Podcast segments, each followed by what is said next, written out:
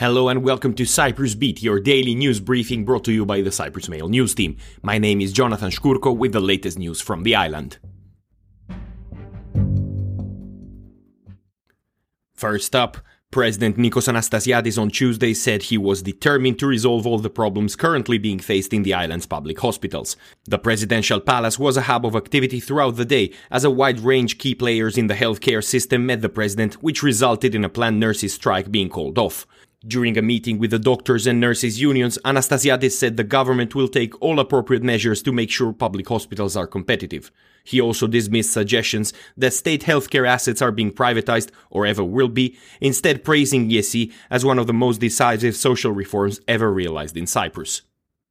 Moving on. Following the return of the military parade on the 1st of the month, this year's Ohi Day students' parades are set to go ahead following an exemption and approval by the Health Ministry.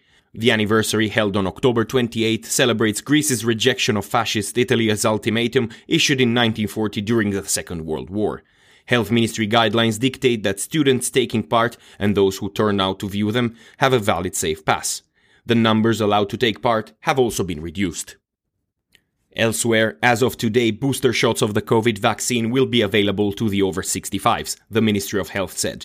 Appointments can be made through the vaccination portal if 6 months have elapsed since a second shot. Beneficiaries will also be able to be served through the walk-in centers in all districts from Monday to Thursday. The process of granting the third dose has been completed in nursing homes, while the gradual vaccination of health professionals and individuals belonging to vulnerable groups continues.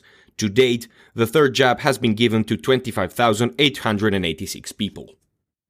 In other news, Limassol police are investigating two separate stabbing incidents that took place on Tuesday, with one person being treated in hospitals in serious conditions. Police said the first incident took place in a house in the Saripolu area at around 7 a.m. during an argument. Officers who went to the scene found a 35-year-old man injured in the abdomen and the back. A 22-year-old also at the scene was arrested on suspicion of stabbing him. The former was rushed to the hospital. Later, a 27-year-old delivery man walked into the police HQ with knife injuries to his back and arms. Before being taken away in an ambulance, the Indian national told officers he had been attacked by a compatriot who had intercepted his moped.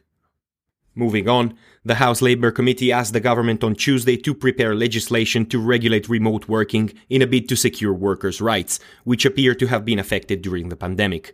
Chairman Andros Kaftkalyas said with work from home there was a tendency to deregulate labor relations and the state must make sure employment conditions would remain unchanged. The AKEL MP said the coronavirus pandemic has accelerated procedures to include remote work in labor conventions as a flexible way of employment with a positive impact on workers and work conditions. However, reality is different, he said, with people reporting many hours of unpaid labor, extension of work hours, raised stress levels, and a disruption of work-family balance. And finally, controversial MP Andreas Themistocleous said on Tuesday he will not give up his parliamentary seat after his expulsion from the far-right Elam party, claiming that his removal had been decided on the night of the election back in May. Themistocleous said the reasons given by Elam for his expulsion were nothing but pretexts that even their members do not believe. He said he will be working as an independent MP from now on, adding that nothing could force him out.